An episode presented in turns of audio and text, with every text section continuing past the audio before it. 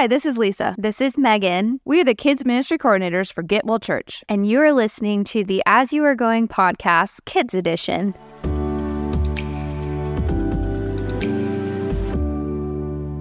For the month of October, our virtue is integrity. Integrity is choosing to be truthful in whatever you say and do.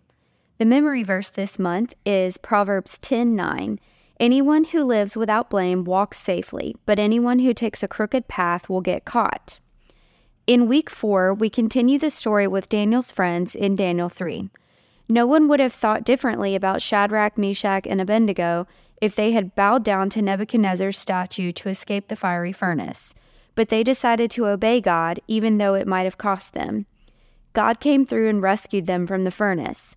Because of the integrity these men showed, others were able to see God's power too. The bottom line for this week is when you do what's right, others can see God.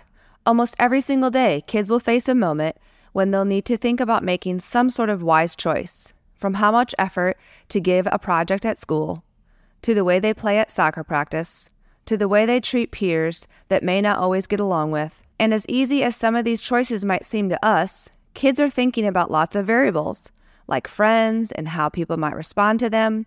We pray that as kids learn about Shadrach, Meshach, and Abednego, they'll realize the importance of doing the right thing, and that if they do what's right, they can even help others see what God is like. This week, ask your kids when it comes to making a wise choice, what would you say are the most important choices kids make?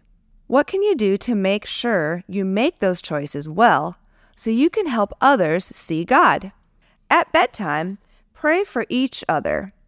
God, may we both be truthful in our words and actions. May others be able to see that we live out what we believe. Amen. Thanks for listening. See you next time.